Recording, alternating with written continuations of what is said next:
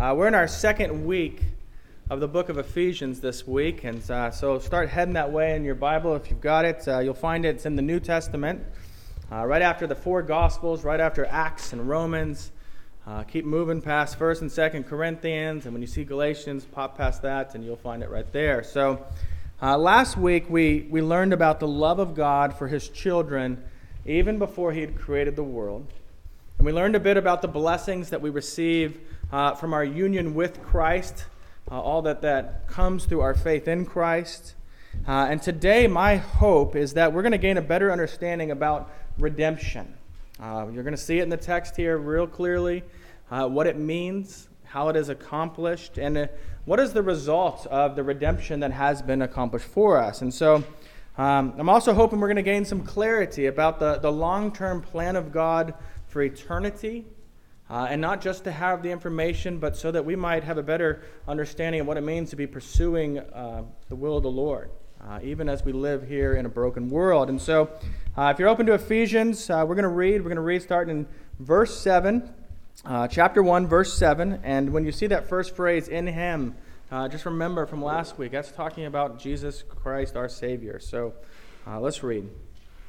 In Him, We have redemption through his blood, the forgiveness of our trespasses, according to the riches of his grace, which he lavished upon us in all wisdom and insight, making known to us the mystery of his will, according to his purpose, which he set forth in Christ as a plan for the fullness of time to unite all things in him, things in heaven and things in earth. Uh, the grass withers, the flower fades Let's pray. Lord, make us to know our sin well so that we will grasp the weight of what it means to be forgiven. As we seek to understand your word this morning, we ask that you would enlighten our minds to understand it and our hearts to receive it. May you be glorified in all that we do this day. In Jesus' name we pray. Amen. Well, let's just jump right into it today. Uh, the first phrase that we see in this passage uh, is this statement In him we have redemption through his blood. And I'll submit to you that redemption is one of those words that, um, that we know how to use. You can use it in a sentence, but really we don't understand the details of that word. It's, uh, it's kind of like I know how to use the word verklempt in a sentence. Uh, maybe you've heard it. Uh, I'm feeling a little verklempt. Talk amongst yourselves. Uh, I assume that word has something to do with being ill, but if you ask me anything else about it, I couldn't tell you. Uh, I really have no idea. It might mean confused or you know annoyed. It could mean any sort of thing. Uh, so most Christians then know that uh, in Jesus we have been redeemed, and we know that means something like forgiven. But did you know there's more to that word than, than just the general idea of being forgiven? See, on a, on a deeper level, redemption is a word that um, includes the idea of it being a payment that is made to reclaim something or someone who has been taken away or who is being held captive, like a, a prisoner. And so when the Apostle Paul in this passage uses this phrase, in him, in him we have redemption through his blood, he's intentionally using this Old Testament word that would have been familiar to at least half the people he's speaking to. And it was a word used when, when God set his people free from slavery in Egypt. Uh, you might remember at that time, God tells Moses, uh, Go to Pharaoh. Uh, and, and, you know, stand before him. And I want you to say, Thus says the, the Lord, the God of the Hebrews, let my people go that they may serve me. And he does that. And Pharaoh resists this. Uh, but eventually, God does indeed redeem his people. It was accomplished, in fact, uh, when the spotless lambs were slaughtered and their blood was, was spread above the doorpost, which sounds like a crazy thing to do, but God was, was doing something there and pointing forward to something bigger, you know, because after that, after they spread that blood above their doorposts, uh, as the angel of the Lord moved from home to home, uh, taking the life of the firstborn son in every home, those that, that had the blood above it, the, the houses of the Israelites, the, the angel would simply pass by the oldest son would live. Uh, in Deuteronomy 7 8, uh, it speaks of, of God setting this, the, the people free from this slavery in Egypt, and it says, It is because the Lord loves you and is keeping the oath that he swore to his fathers, that the Lord has brought you out with a mighty hand and redeemed you from the house of slavery and from the hand of Pharaoh, king of Egypt. See, perhaps we, we hear that and, and we think that's, that's great and all, but, but really we're not prisoners today.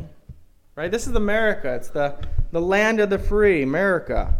Uh, you know, we do whatever we want here. That's kind of the idea that we, we seem to think of our nation. And so, so maybe we need to really understand that apart from our union with Christ in the gospel, we are indeed actually slaves.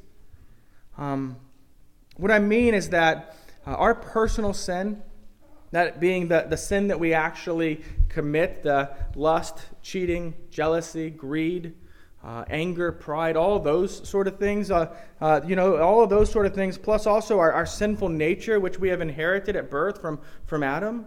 All of these things have left us captive to sin. You know, shackled, not, not free, meaning we are incapable uh, of not sinning. It enslaves us. And so we need to be redeemed. And sometimes, if you're on the other side of that, you forget how desperately that need really is. You know, all I, all I and I know that really in our culture, there's this kind of cliche thing that, you know, look inside yourselves. Look inside yourselves, you know, to find meaning and to find purpose and to find freedom. But listen, the, the depth of our sin goes down to our absolute core. Try to imagine it this way it, it's like digging deeper into a ball of cheese in the hope that you'll find something other than cheese. You won't. You're just going to find more cheese. In our case, we're just going to find more sin sin at work in our thoughts, sin at work in our actions. And so we've got to look outside of ourselves if we're going to be set free. And so what we see here is that Jesus is the lamb, the sacrifice, Jesus is the price paid for redemption to set us free. And, uh, and John 129, John the Baptist, who's a different John than the title, but uh, John the Baptist was baptizing people in the Jordan River, and he, he sees in the distance, he sees Jesus coming towards him, uh, and he said, Behold, the Lamb of God who takes away the sin of the world. And so redemption means that we've been set free. But our, our passage also gives us some more specifics of, of what occurs at redemption. Maybe you, you notice that after that redemption statement, um, you know, if you look at the punctuation, there's a, a comma there. Right after that part in verse 7, it's not a period, it's a comma. And, the idea here is that uh, the idea just continues. You know, it's not a stopping point, and that uh, because of this, you know, it, it's showing us what it means to have redemption, and it, you know, in the blood of Christ. And what does it say? What does it carry on to? It says forgiveness.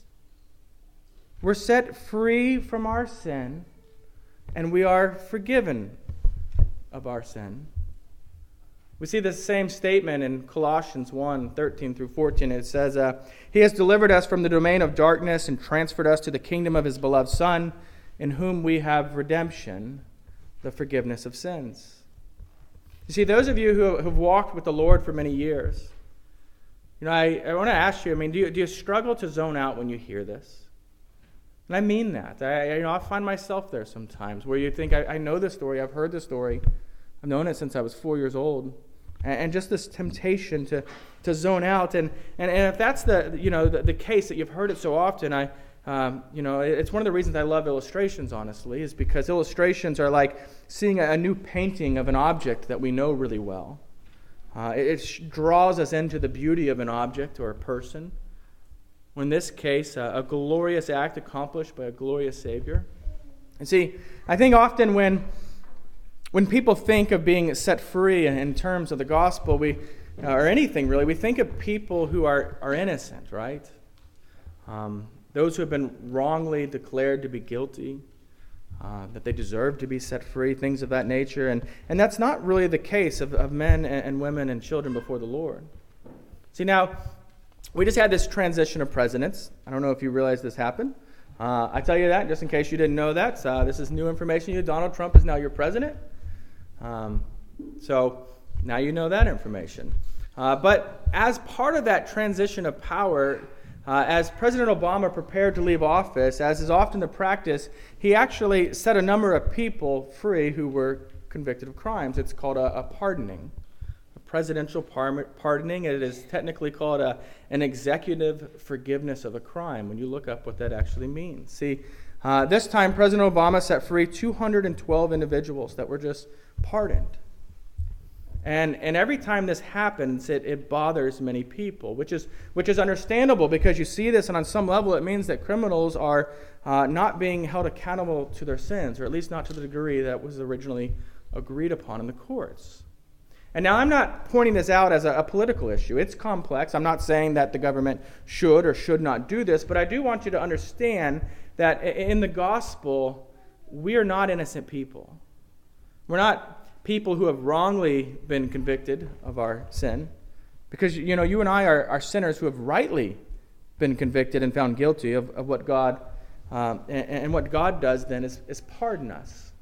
Uh, there's, there's one difference, though. You know, one will, or some will say that presidential pardons are, are unjust because the crime is, is simply wiped away. Um, you know, one might say that what Obama or Bush before him did was, was illegal but, but unjust, and that's fine, you know, if that's a view. But the same accusation cannot be made of God. Because the punishment of the crime wasn't simply wiped away, it was actually paid. It was paid by someone else, and not just somebody else, but by the very Son of God. And that's a huge deal because uh, you can be absolutely certain that if uh, uh that President Obama would not have pardoned a single person, as he left office if that meant that the, the pain and the death of his daughter was going to happen or was necessary. And yet, that's the very thing that our Heavenly Father does.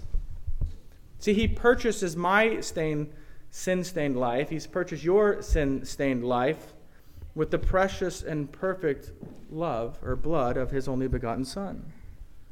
In 1 Peter 1 18 through 19, it says of uh, these new Christians it's speaking to, and it says, You were ransomed from the futile ways inherited from your forefathers, not with perishable things such as silver or gold, but with the precious blood of Christ, like that of a lamb without a blemish, blemish or a spot. So you see, our, our redemption, our release from this enslavement came at a great price, and it's not with silver or gold, not money but with the blood of his innocent son. And so my freedom is, is real and, and sure and complete as a result of this. See, there's now no more fear, no more condemnation, no more fear of hell or, or, or the wrath of God, no more fear of, of death in this. Our redemption frees us from and frees us to so much more than we may even realize. From the, the fear of the, the shackles of sin frees us from the, the consequences of sin. It also frees us to have fellowship with the Lord, our Lord Himself, and that, for that reason alone, it is very precious. But there's more. Not only are we pardoned so that our understanding or so that our standing is now that of someone who did not commit the crime, but in the gospel, we actually receive something supernatural.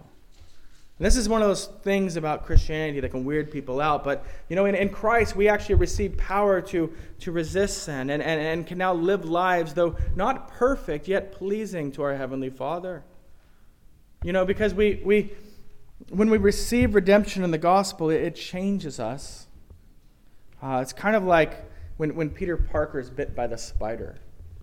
Uh, you know, he's still Peter Parker, but now he has this, this new ability, something he, he didn't previously have. He gets this new identity, Spider Man. Uh, we also get a new identity. It doesn't sound nearly as cool, uh, but it is superior to, to what is Spider Man. Uh, you know, our new identity is that of, of children of God. You are a child of God. That's a new identity. And that also means that, as strange as it sounds, the third person of the Holy Trinity makes a home within us. We're going to learn more of that in, about that in coming weeks, but for now, just know that uh, we're not asked to change so that God might then love us, but because God loves us, He does indeed change us. Changes us for our joy, He changes us for His glory. And so we understand then that redemption is a work of setting us free, and uh, we understand that the source of that redemption is the blood of Jesus Christ, and we also see that God lavishes upon us the riches of his grace. And that's one of those words you've, you've likely heard in different contexts, right? The, and the idea of wealth. Someone can, can have a, a lavish lifestyle, and it means basically abundance, right? Luxury. Uh, this is grace in abundance. You know, one way we receive the grace of God lavishly is, is that it's ongoing. Um, you know, this week, as you leave here, maybe before you leave here, you're going to sin. You're going to sin in your heart. You're going to sin in your mind. You are going to sin in your actions.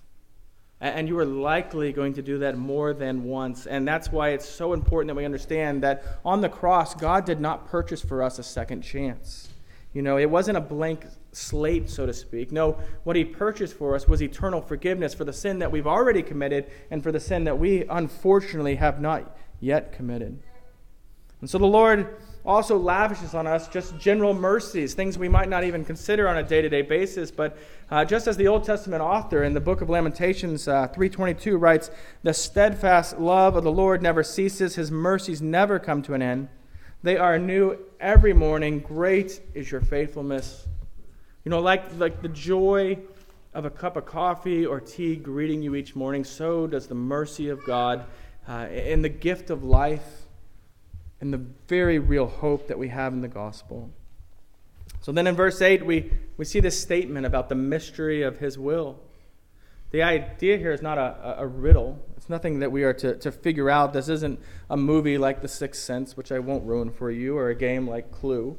Uh, it's about revealing something that you simply could not know. We could not know unless God chooses to reveal it to us. And, and the mystery is not truly made known to everyone, but really to those who are coming to faith in Christ. I mean, do you know what the, the mystery is? You know, it has certainly always been the plan of God to deliver his people by grace and in the power of his, his son Jesus. But after Christ's death and resurrection, we can see God's plan very clearly. Um, put simply, it's, it's what we see in verse 10 of our passage here to unite all things to him, things in heaven and things on earth. Some of the first fruits of this plan uh, unfolding is the way that the Jews and the Gentiles, who have been lifelong enemies, are suddenly united to each other as they're united in Christ. Uh, we're going to see this in greater detail in chapter 3, verse 6. Uh, makes it real clear there. You can probably see it if you have your text open in front of you. It says, The mystery is that the Gentiles are fellow heirs, members of the same body, and partakers of the promise in Christ Jesus through the gospel. And yet, Gentiles and Jews do not constitute all things. And so we must see that God has a bigger plan than we may even realize as He's working to unite all things in Christ.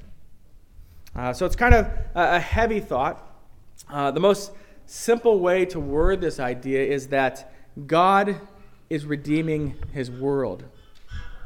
And that might sound a little strange. This, you know, uh, and this means that what we learn about on Sundays, what we learn about in, in Scripture, is more closely related to your life on Monday and Wednesday and Saturday and every other day than you might currently acknowledge.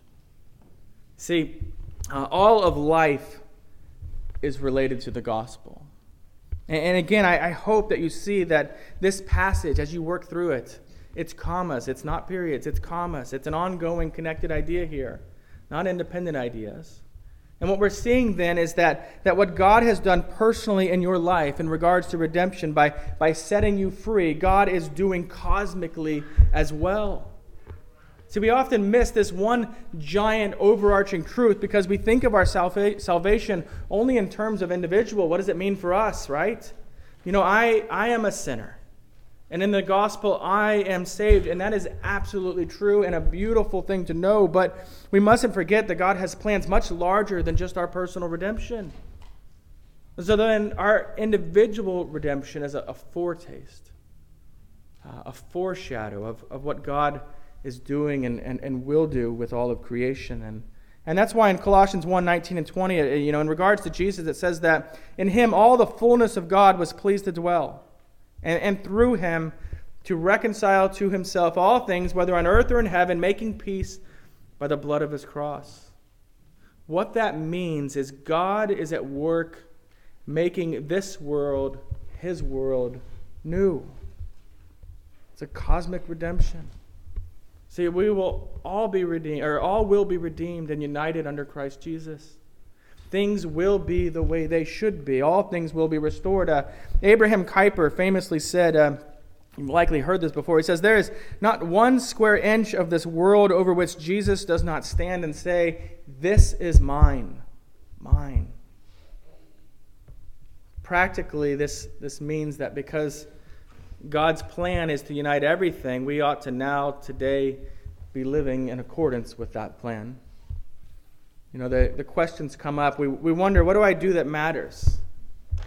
You know, somewhere in, in your pursuit of a degree, you start to wonder, does this degree even matter? Or, or your job, as you get into it and you get over the excitement of just having a job, does my job really matter?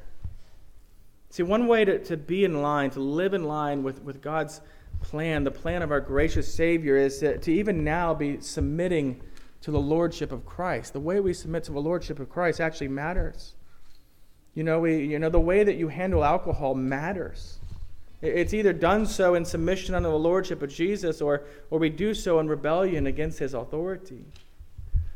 Same's true for the way we, we date, the way we receive entertainment, the way we treat people, the way that um, uh, we handle interacting with people whose opinions differ greatly from us. You know, the way that we, we seek racial reconciliation, not as a replacement for the gospel, but as an overflow of the lordship of Christ in all areas of life. Another way that we, we put this into practice is, is how we go about forgiving others. And this is a huge one, you know, uh, because it begins with this understanding of, of just the gravity of what it means for, for our sin being forgiven.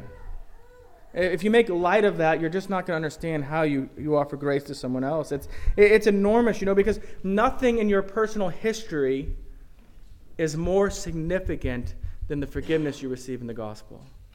And I, I really mean that because I, I don't care if you're elected president. I don't care if you're made the Queen of England. I don't care if you're going to become a five star general. Nothing is more significant than receiving forgiveness from the God of the universe, whom you have greatly offended with your sin. That's huge. And it also matters because, to the degree that we understand what it means to be forgiven, we will freely be willing to forgive others. See, the grace and mercy that, that we receive in the gospel flows through us so that we offer grace and mercy to others. Uh, a friend of mine recently said, uh, I found quite profoundly, he said, hurt people, hurt people, forgiven people, forgive people. We see this in the Lord's Prayer as well. We, we pray it together every week, right? Um, it's in the liturgy, and, and it includes that phrase, Forgive us our debts as we forgive our debtors. And every once in a while, someone will tell me that's the wrong translation, and that's because they memorize a different translation. There's another translation that uses the word trespasses, just like verse 7 in our passage today. And so that the prayer says, uh, And forgive us our trespasses as we forgive those who trespass against us. And really, trespass is a, it's a beautiful word. It's a very helpful term because there's this picture. You can imagine boundaries, borders, right? That when you cross them, you are now trespassing. In my, my home state of Texas, it's a big deal if you trespass. Um, they take it way too seriously. Um, perhaps you've seen one of those signs. I might have shared this with you before. Uh, I think it's a joke. I'm not always sure. But it says, No trespassing. Violators will be shot, beaten, and stabbed survivors will be prosecuted. It's taken pretty serious. Um, in the case of God's law, though, his boundaries, they're even scarier than, than Texas.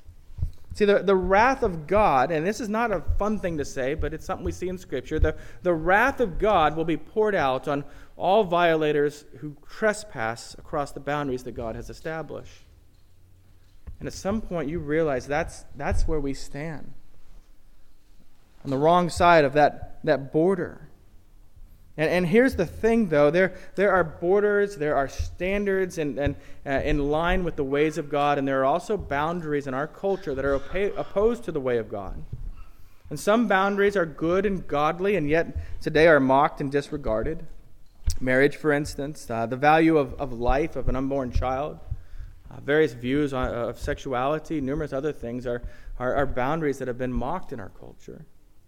There's also boundaries in our culture that have found their way there because it's being set up by sinful people who set up sinful walls in that regard. And a lot of these need to be torn down as, we, you know, as we look to, to God who is uniting all things under his law. Uh, one of the most obvious ones in our, our country's history is racism. Um, it's one of the most clear examples of this. And one of the ways that we, we put this passage into practice is to work to see those, those different ethnic backgrounds dwell in peace and, and love with one another, for one another.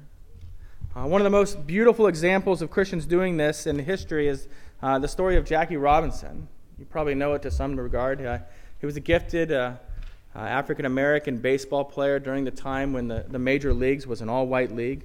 And it was all white be, because of uh, prideful elitism that is quite contrary to the, the character that God desires for his people. Uh, there's a man named Branch Rickey. Uh, Branch Rickey, he's actually was a St. Louis Cardinal before they started hacking people. Um, but that's for Sam. He's a Cardinal. Uh, Branch Rickey, though, was the president of the Brooklyn Dodgers. And, and as a, uh, he was a white man. And one of the things he saw was that uh, this ban on, on African American players in the major leagues was something that was wrong. It was something that was against the, uh, the Word of God, and, and, he sought to change it. Um, because he sought to change it, you know, he shared an article on Facebook. Just kidding. He didn't do that.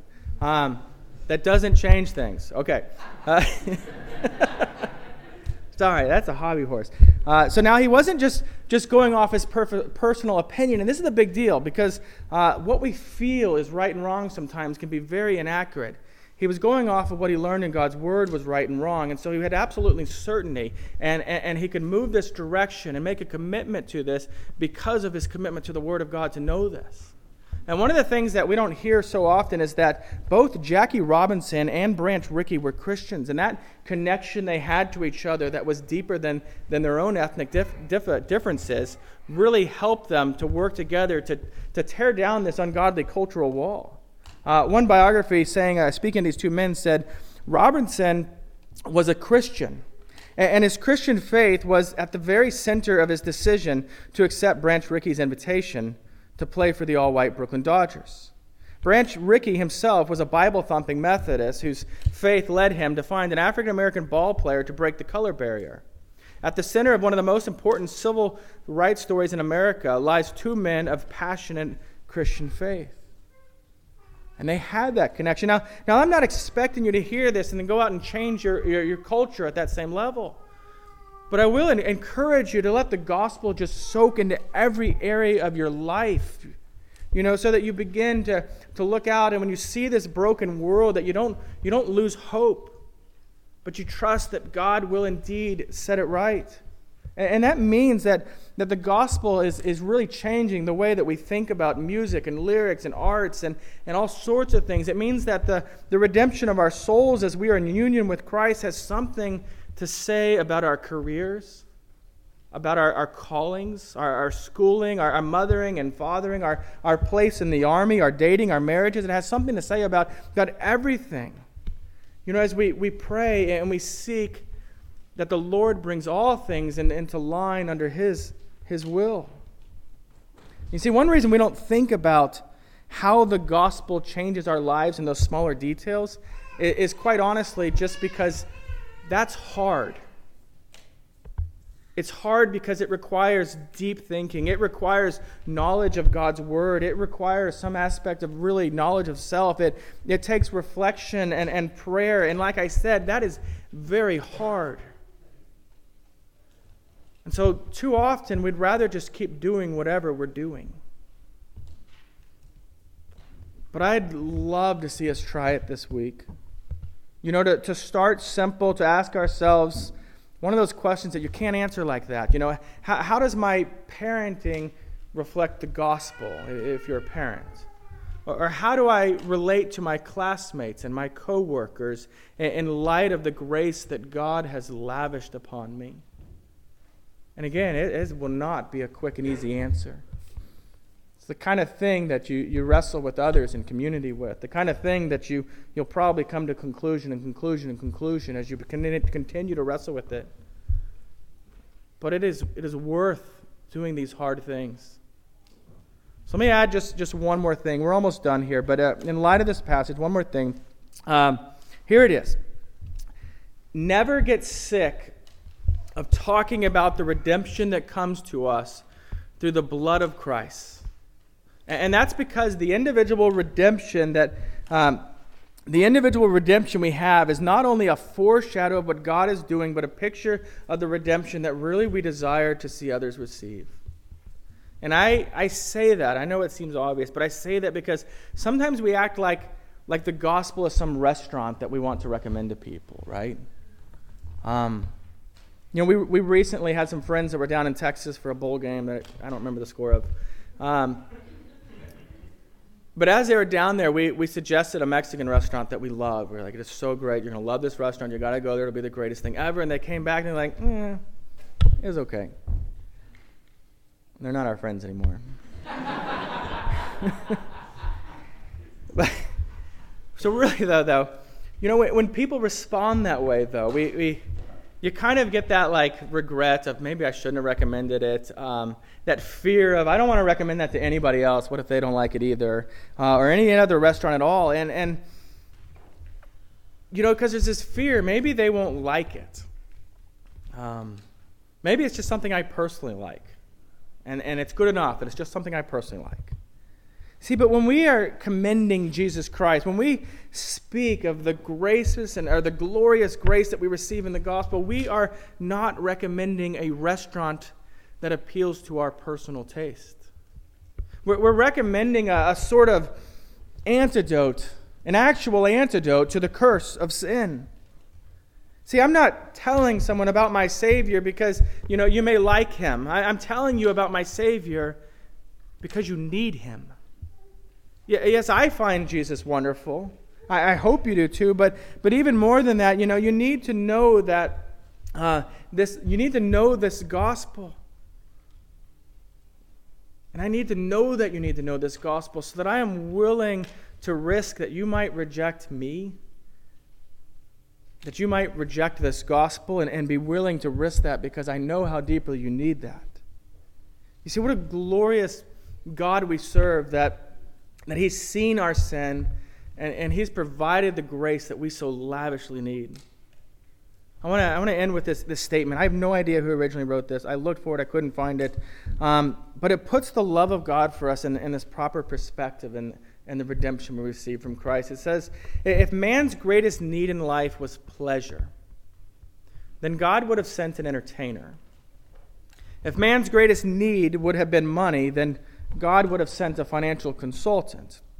If man's greatest need would have been for information, he would have sent an educator. But God, in his infinite wisdom, knew that man's greatest need was forgiveness, and so he sent a Savior. Let's pray.